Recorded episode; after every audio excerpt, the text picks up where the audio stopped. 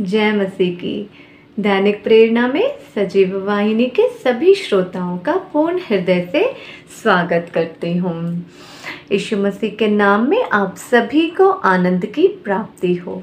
आज का वचन जिसे हमें सुनने और समझने की ज़रूरत है, याकूब फर्स्ट अध्याय ट्वेल्थ वचन। धन्य है वह मनुष्य जो परीक्षा में स्थिर रहता है, क्योंकि वह खरा निकलकर जीवन का वह मुकुट पाएगा जिसकी प्रतिज्ञा प्रभु ने अपने प्रेम करने वालों को दी है। याकूब फर्स्ट अध्याय सेकंड वचन। हे मेरे भाइयों, जब तुम नाना प्रकार की परीक्षाओं में पड़ो तो इसको पूरे आनंद की बात समझो, यह जानकर कि तुम्हारे विश्वास के परखे जाने से धीरज उत्पन्न होता है।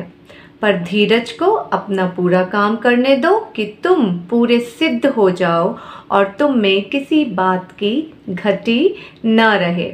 वचन कहता है कि परीक्षा में स्थिर बने रहो।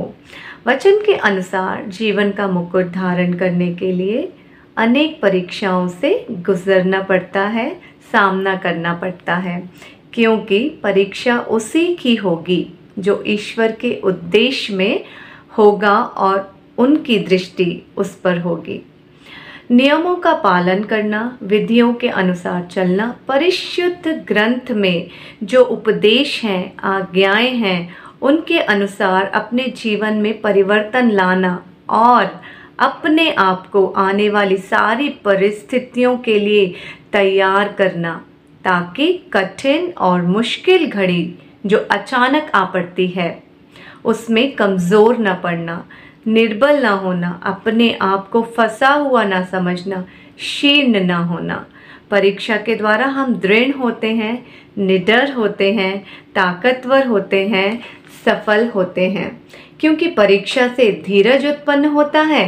परमेश्वर अपने चुने हुए बंधों की ही परीक्षा लेता है, इसलिए इसको आनंद की बात समझो कि तुम नाना परी नाना प्रकार की परीक्षाओं में पड़े हो। समय को बहुमूल्य जानकर अपने जीवन में सिद्ध हो जाओ, ताकि किसी बात की घटी न रहे। तो आइए हम सब सिद्ध मन से ईश्वर की ओर चलें और उस मुकुट को धारण करें जिसे देने की प्रतिज्ञा प्रभु ने अपने प्रेम करने वालों को दी है। आमीन। जय मसीह की।